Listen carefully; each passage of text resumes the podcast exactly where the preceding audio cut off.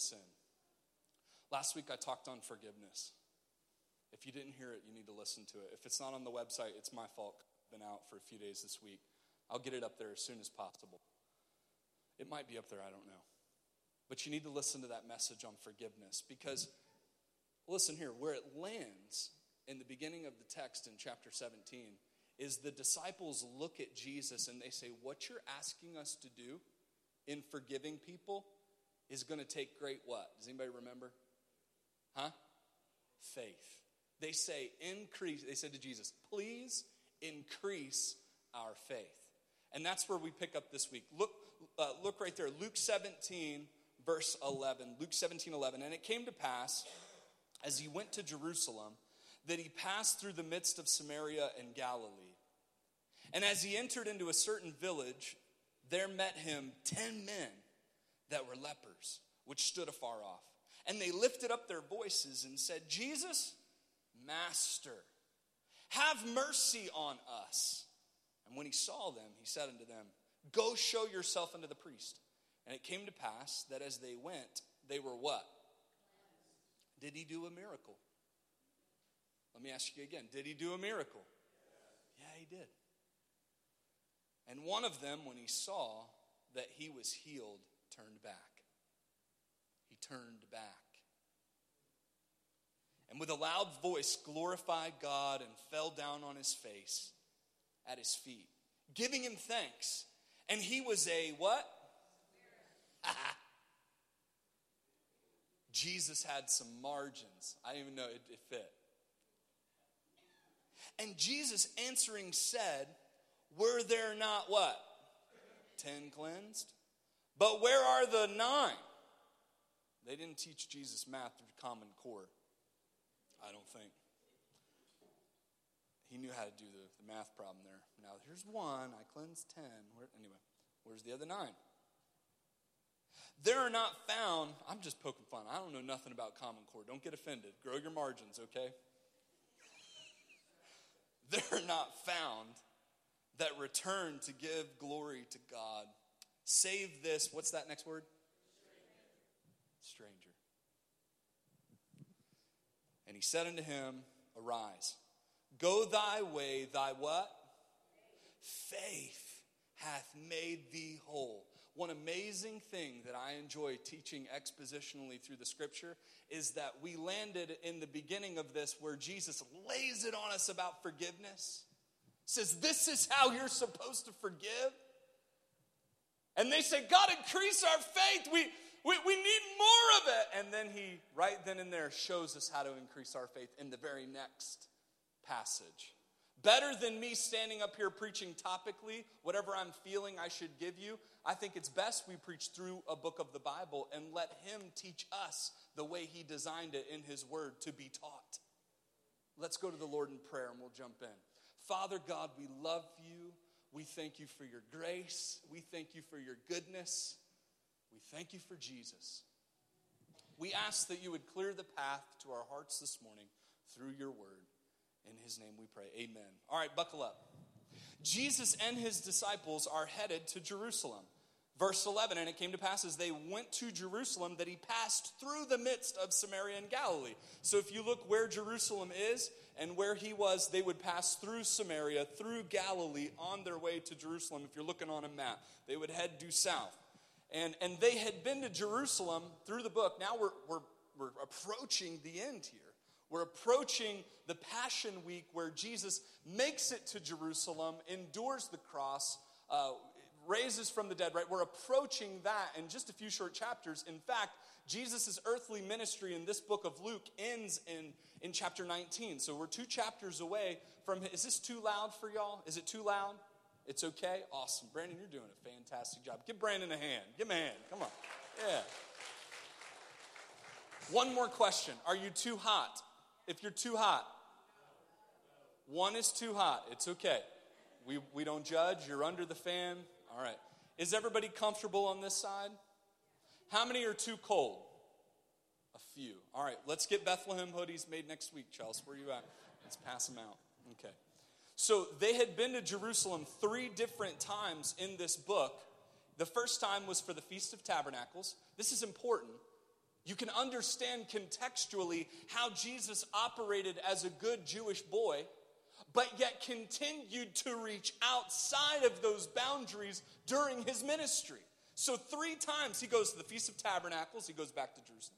For the Feast of Dedications, and then the third time he went was to Bethany, very close to Jerusalem, for Lazarus. Remember that brother relationship that he had when he raised him from the dead. So, those three times, the fourth time will be the fourth and final time that he's headed to Jerusalem. And that's the context of where we are right now. And he tells his disciples, We're on our way.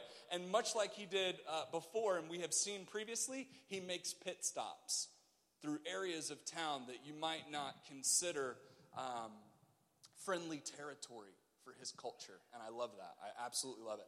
Jesus was counterculture. He did things that were radical. He, he pushed those boundaries. He spoke to women, right? He, he engaged in conversation with them when it would have been like socially taboo, right? He, he was a loving Savior. He was bearing the responsibility of the world, of saving the world, and we see that through his example, not just through his, his immediate actions of the cross. So, we think this is, a, this is a fourth time, right, as he's headed there, fourth and final time before his Passion Week. On his way to Jerusalem, Jesus is going through these two places, Galilee and Samaria, and he is accosted by these 10 lepers. So if, if we're looking here, uh, and they stood afar off, he entered into a certain village, verse 12. There they met him with 10 men. You, you might think, like in the English, they met him. Hey, hey, Jesus. No, no, no, no.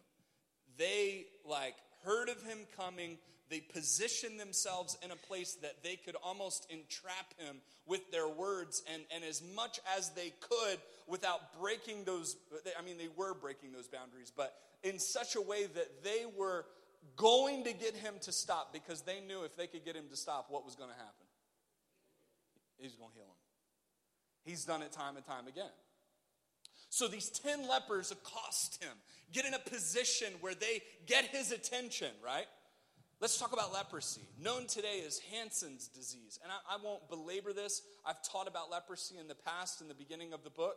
But Hansen's disease uh, now is not such a big deal in one sense that it can be treated, it's treatable. Uh, they found out that uh, as far as it being transmitted, it's not as uh, transmittable as they thought.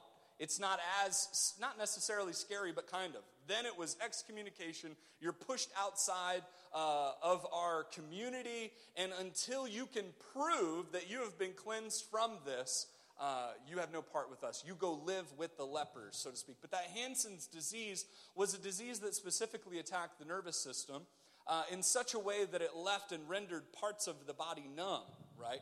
So, extremities, fingers, noses, in, in such a way that they didn't feel them. So, either running into things or day to day life in such a way where they could not feel, they would damage those extremities.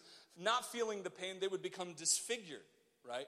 uh, and, and then even fall off, right? Lack of circulation, all those things that would come with that. So easily from the outside, looking at that, going, oh my goodness, I don't want to get that. I'm talking fast, got a lot of ground to cover. Stay with me. Uh, they pushed them from the camp, if you will.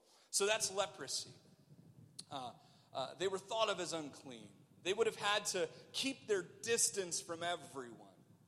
Seeing or hearing that Jesus was coming to town would be just the ray of hope just the ray of hope that they were looking for. Let me say that word again hope. Imagine if you were hopeless. Imagine if you were in that position. We, we have to put ourselves in their shoes for a minute. If you knew he was, if there was any way possible. So let's think about it. If they were excommunicated, they couldn't watch their children grow up in a normal their lives that they valued had no value anymore. You know what I mean? Can you sense the urgency that they would have in a sense of finding hope again? Right? It would be just the ray of hope that they would want. Let me ask you this question a couple questions. Are you hopeful for your problems to be fixed? Are you hopeful? How many of you have a problem right now and you want it to be fixed? You can raise your hand. You got one, it's there. And you don't have to even look as far as seeing the leprosy on your hand, it's internal. Everywhere you look, there it is. It's the problem. Let me ask you are you hopeful for your problem to be fixed this morning? Are you hopeful that Jesus will bring hope in your pain? So, contextualizing this passage here, putting ourselves in that position, they accosted him because they were hopeful of something to happen. Talking about forgiveness last week, talking about what it takes to shore up our relationships and make those tough relationships right by giving forgiveness, by sitting down through that rebuke and leading to repentance. Sometimes I feel like we don't take that step because we're not hopeful of the outcome. So, part of this is understanding that what we're about to get into in the text, we see hope in their actions. I want you to see hope this morning. Far too often, the devil corners us in the corner of pessimism and keeps us on the ropes and just keeps hammering away.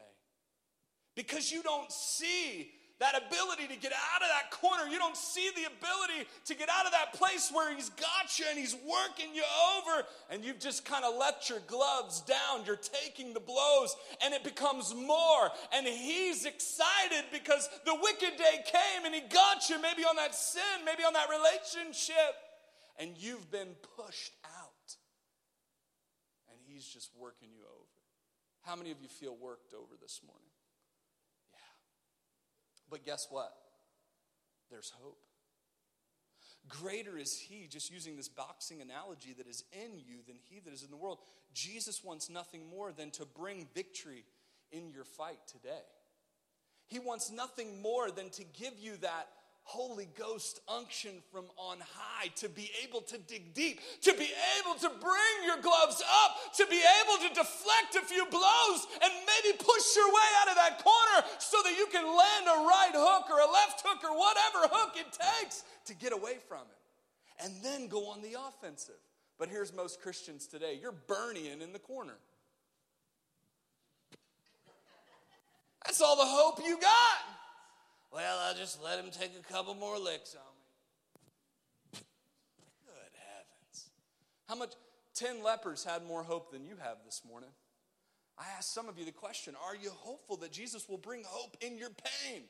You see, the first step is accepting the blows, knowing that Jesus is on the other end, knowing that it's not the devil working in your life, but it's Jesus allowing him to work you over. And then when you come to that place of acceptance, when you come to that place where you forgive God for what is happening in your life, you're ready to move.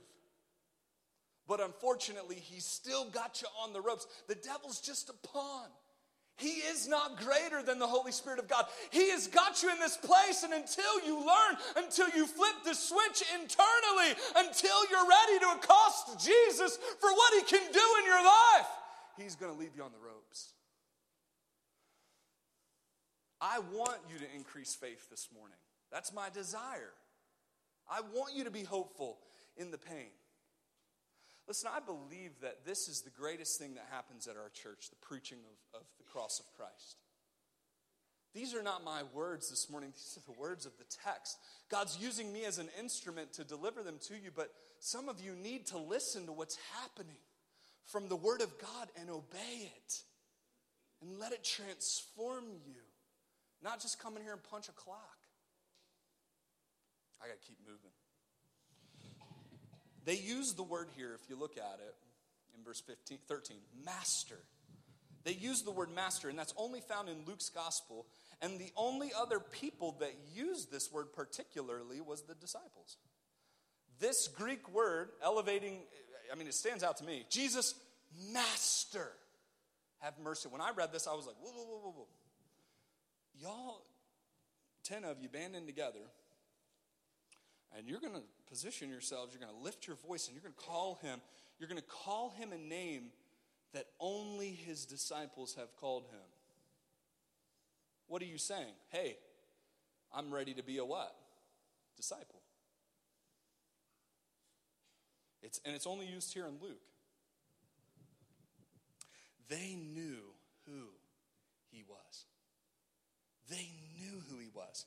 Let's dig into the specifics, okay? Ten lepers, they all say, Have mercy on what? Us. Jesus said unto who? Them. Go show who?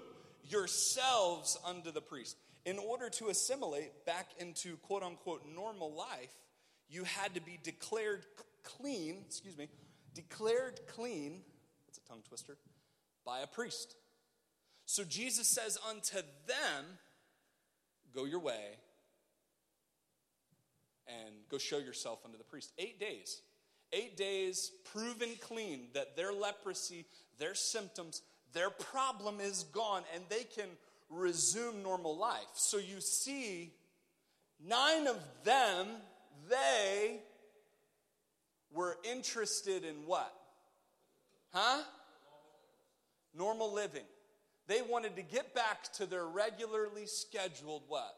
Program. They, them, they were unable to receive, I'm sorry, they were able to receive help for their physical ailments. Nine of the they were only concerned with their lives and getting back to those lives. But, but one of them, but one of them turned back. One of them glorified God. One of them gave thanks. One of them. Which boat are you still in? Are you in that boat with, with others and you're a part of the they and you're a part of the them? And I just I just want to get back to my regularly scheduled program. I just want to have friends again. I just want to get in that zone and things be comfortable. Right? But that's not the point of this text. The point of my preaching to increase your faith is not to preach you into a place of comfort. It's to preach you into a place where they can become one. Where they can step out and be someone who God uses, be someone who can rely on Him and not someone who can rely on the crowd and the crowd only. Here's some observations it was not the one we would expect. It was not the one that we would expect. Forgive my excessive blinking. I have not gotten my glasses back. Please pray for me. Think, think about that. Don't, don't check out on me. Stay with me.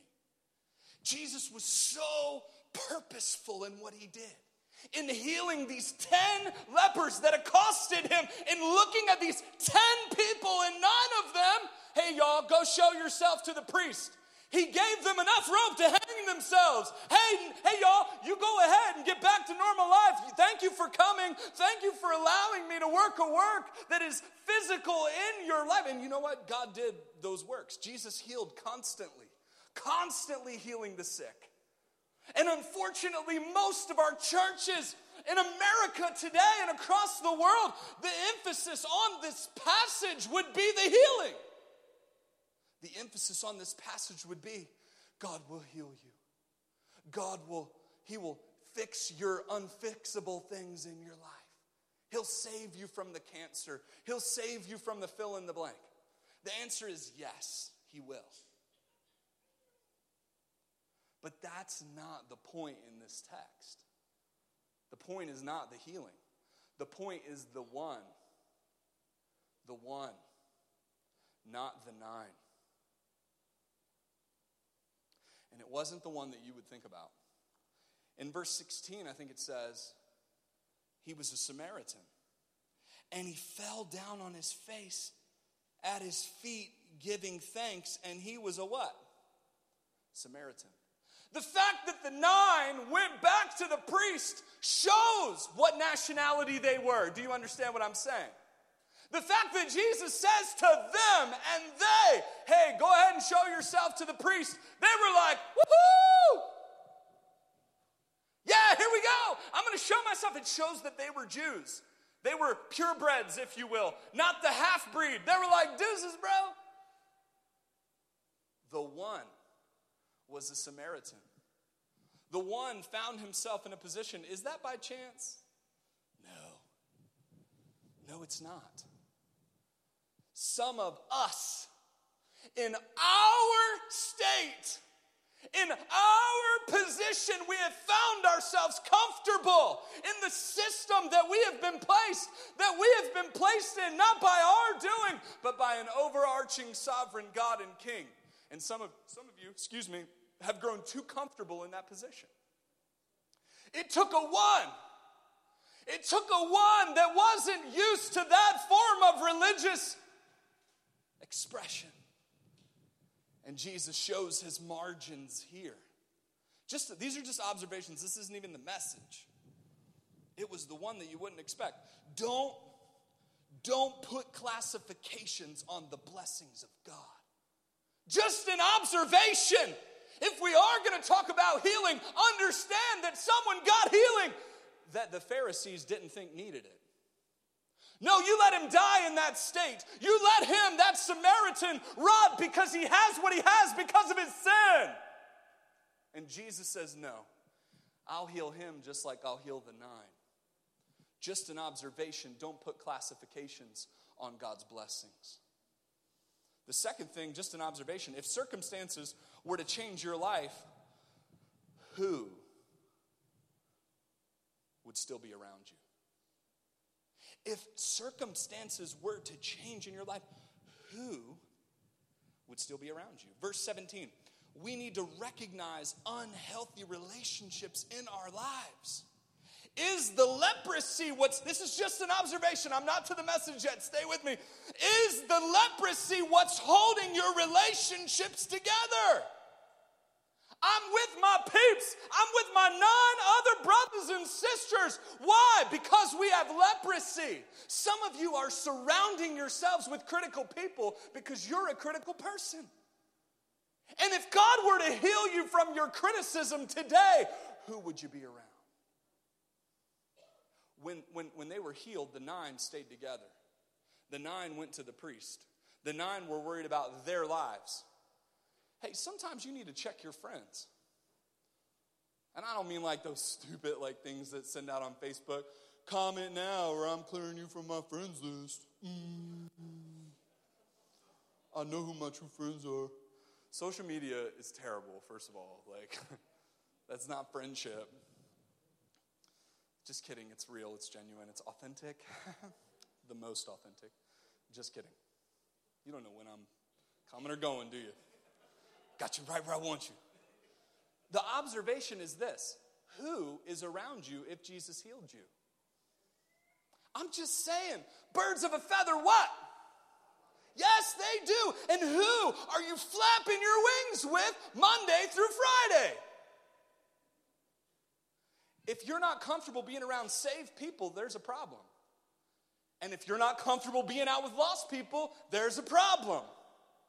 The point is, is when Jesus came and met him, the one person that, he, man, I'm getting ahead of myself. The one person he wanted to go be around was Jesus. I think that we should, just an observation, take a look at who our friends are. And if life's circumstances were to change or swing, would they still be your friend? I'm just, I'm just saying. Like, it's amazing how adults are. I don't think it's much different, babe, being a youth pastor to being a pastor, is it? It's, I mean, I'm not trying to offend you or anything, but adults are just seventh graders, grown up seventh graders. This is some junior high stuff here, the way we are with our friends. I don't see much different. We're just bigger, immature versions of ourselves, right? Did you hear what she said? Did you hear? Did you see how he looked at me?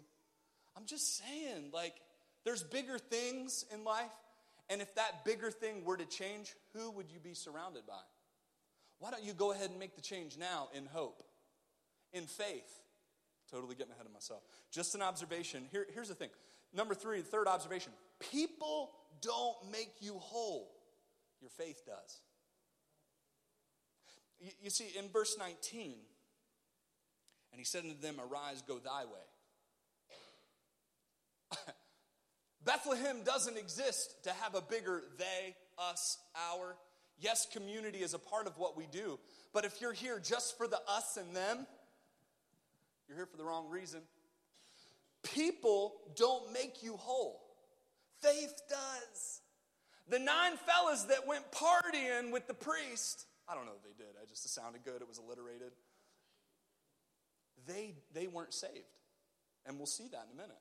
One walked away from this altercation different. One walked away, here's the word, whole, complete. So here's the thing people don't make you complete. That man, when he turned and he saw Jesus, poof, he was not interested in what he was missing out from his friends. I don't have friends, Pastor Matt. Okay, come here, let me hug on you. I'm sorry, but you don't need them. You got Jesus.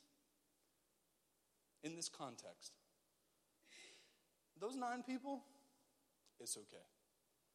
God's going to make you, you, you individually whole.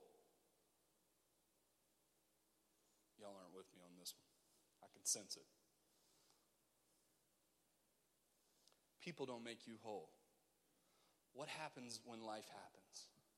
What happens when you lose that friend? What happens when the pastor makes you mad? What happens when the infinite list of things that could happen? Will life break down? Will you go back to your sin? Will you go back to addiction? Will you go back to fill in the blank? If you are relying on people instead of your relationship with God, then the answer is yes, you will go back. Yes, you will be part of the nine that was only here for Jesus to heal them and not here for Jesus to complete them. I think we got to get to the message. Faith played out practically, okay? Here's the thing this is how it plays out practically. How many of you struggle? This I'm getting real with you, okay? Y'all all right with that? All right, we're doing it anyway. how many of you struggle with the practicality of faith? Come on, be real. Nobody struggles with it? All right, I'm on my own on this one, okay? Let me explain what I mean by that. Faith is a substance of things, we use this word, hoped for, the evidence of things not seen. How many of you struggle with doing and working from a place of what you cannot see? Hey, yeah, that's what I mean. This is the practical application. This is taking this text, taking the words of how Jesus dealt specifically with this one man that he made whole through his faith and, and applying it practically, church, practically to your life to walk away different. How many want to walk away different? than when you got here. Okay, good, good, good. All right, this is only going to take like a minute and a half. I mean it. I mean it. It's the practice. I did all that groundwork. Okay. I got jokes, don't I? Here's the first thing God is doing something in my life. How does faith practically play out? Okay, when the nine guys left and the one stood there, here's how I see it playing out practically in his life. He cognitively realized God is doing something in my life. The nine guys were like, I'm ready to get back to what? What I have going on. And this, ooh, gets me all going. This one guy said, You're doing something in there. Whoa! Everybody else, the crowd, they, those people, those other guys who on the outside were the ones that everybody would be rooting for. They got faith. They got faith. Yes, they do. They're awesome people. Here's the one guy over here, the outcast, the one that's the person who is not socially acceptable. He realized that God was doing something in him. You know what faith is practically? It's when you realize that God is working in your life and that you're not doing it. That's what faith is. Nine guys were like, now we can get back to our regularly scheduled program. Yes. Hey, priest, I'm clean. Hugging kids again, kissing wife. Yes, amazing. And I'm not, those are all really good things in their context. But understand, only one dude walked away whole. Only one guy walked away saved. Only one guy walked away with a relationship for eternity, and the other walked away cleansed for their life on this earth. We have churches full of people that are looking for, for a salve, looking for a, a pill or a medicine for now. Heal my pain, Pastor Matt. Heal, heal my brokenness. Heal my criticism. Pastor Matt, heal my depression. And give me a verse that will get me through the week. Our churches are full. God, if you just change my finances, I'll give it all back to you. Sure, you will. Boy, if I had a dime every time I heard that one. I call two letters of the alphabet for that one. And that's the truth. Here's the point. Here's the point. This is not about getting a little remedy. This is about being whole.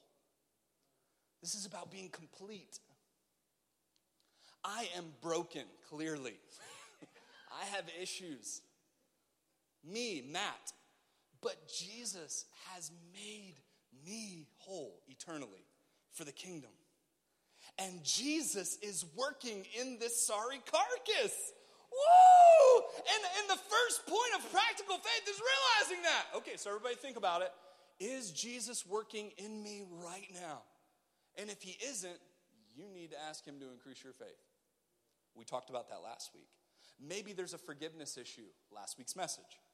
But if the path is clear and you're like, yeah, I can totally feel this, this is pretty neat, that's step number one to faith.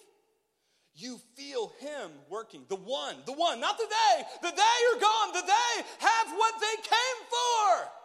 But the one is still at the feet of Jesus because He knew, oh my goodness, that Jesus was working, not Him. Here's the second, oh, James 1 Here's some scripture for all that. My brethren, count it all joy when ye fall into temptations, knowing this, that the trying of your faith, your faith, what you can't see, works patience. Let patience have her perfect work, that ye may be perfect and entire, complete, wanting nothing. I love that text. How many that text speaks to you? He's going to lead you into a place, church, where patience is going to have to work and it's going to have to move and you're going to have to be okay with it. And eventually, you'll be complete. That's faith. Faith is pain. Faith is problems. Faith is what I'm going. I'm going back to the gym tomorrow. I'm saying it publicly. For accountability, posting for accountability. Sorry. I caught myself with that one. But you know what? Results are going to follow. But guess what else is going to follow? Pain. Pain. I'm going to be crawling up in here next week. Brandon, we need a, a lav that I can hook to my shirt because my arms can't hold it up. Be pain. But that pain's going to work to an end. Y'all think Christianity isn't pain. No, Christianity, the church is like a gym spiritually. And we don't come in here and whine and cry about it. We come in here and let patience work. And we lift each other up in prayer and we say, This thing that is in your life, this thorn in your flesh, is working patience. Oh my goodness. The second thing that I see practically is God is praised and glorified out of that revelation. Out of that thought, he gets praise and glory. You see, when he gets praise and glory from the nine, he only gets praise and glory as long as their needs are being met. Mm. Romans 7:18 says, "For I know that in me, that in my flesh dwelleth no good thing. For to will is present with me, but how to perform that which is good, I find not." The apostle Paul the writer of 13 letters in the New Testament said, I can't do anything good. I mean, should we just pack it up and quit trying? If my man that wrote 13 books of the Bible says, In my flesh dwelleth no good thing, oh, it's a really good thing that our salvation isn't predicated on our good works.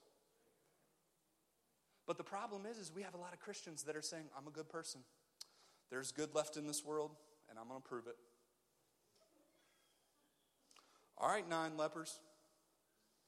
You look good on the outside, but on the inside, you're full of dead men's bones because you're dead.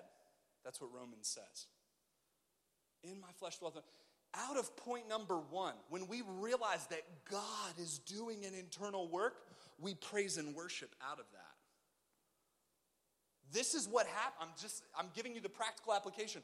When I'm up here singing and I get lost in it and I frustrate the rest of the band because I skip lines and jump ahead and lose myself in it, I'm praising and worshiping, going, oh my goodness, greater things. I'm seeing this from the victory you are working in my life. I can't believe you chose this sorry carcass to come as a temple of your Holy Ghost. And I know it's because of your goodness, Jesus. I know that it's because of what you did on the cross, not out of what, what I'm doing. Praise and worship, number two, God is praised and glorified out of that revelation.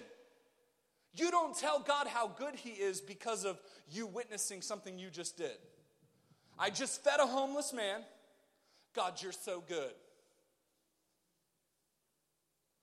Take that pride to your fleshly bank, and it's going to cash death every time. I was a little deep, a little weighty, sorry. It's true. The only praise and worship that is good is when it comes out of what He's doing in your life, is when it comes out of faith. Last thing, the third thing that I see, God declares us whole and gives us perspective. Romans 5, 1 through 5. Therefore, being justified by faith. Oh, declared righteous, declared holy, declared just by faith. We have peace with God through our Lord Jesus Christ, by whom also we have access by faith into this grace wherein we stand wherein we stand and rejoice in, here's the word, it, it came full circle. What is it? Hope. Hope. I got joy in the hope of what He is doing. And rejoice in hope of the glory of God. And not only so, but we glory in.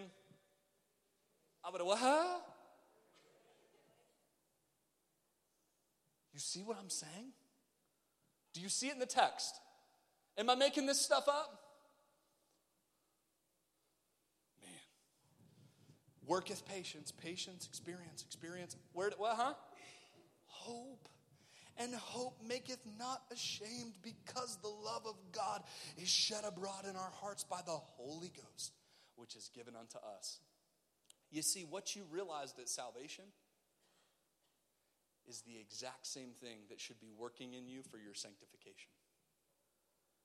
The very thing that you relied on when you accept, for those of you that are saved, and you have said, I am broken, I'm a sinner, I can't work my way to get to heaven.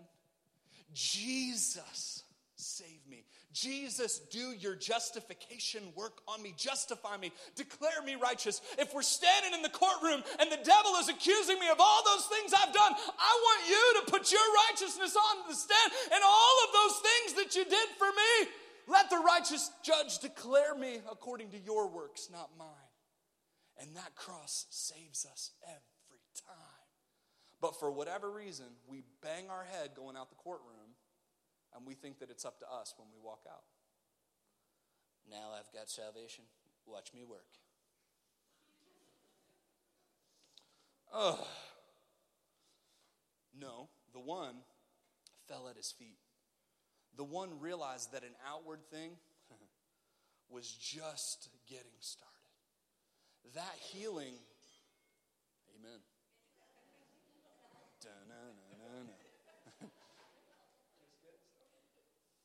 That healing that he received on the outside, listen, listen, was just a taste of the healing that he would soon receive on the inside when he decided to turn around and walk away from the crowd.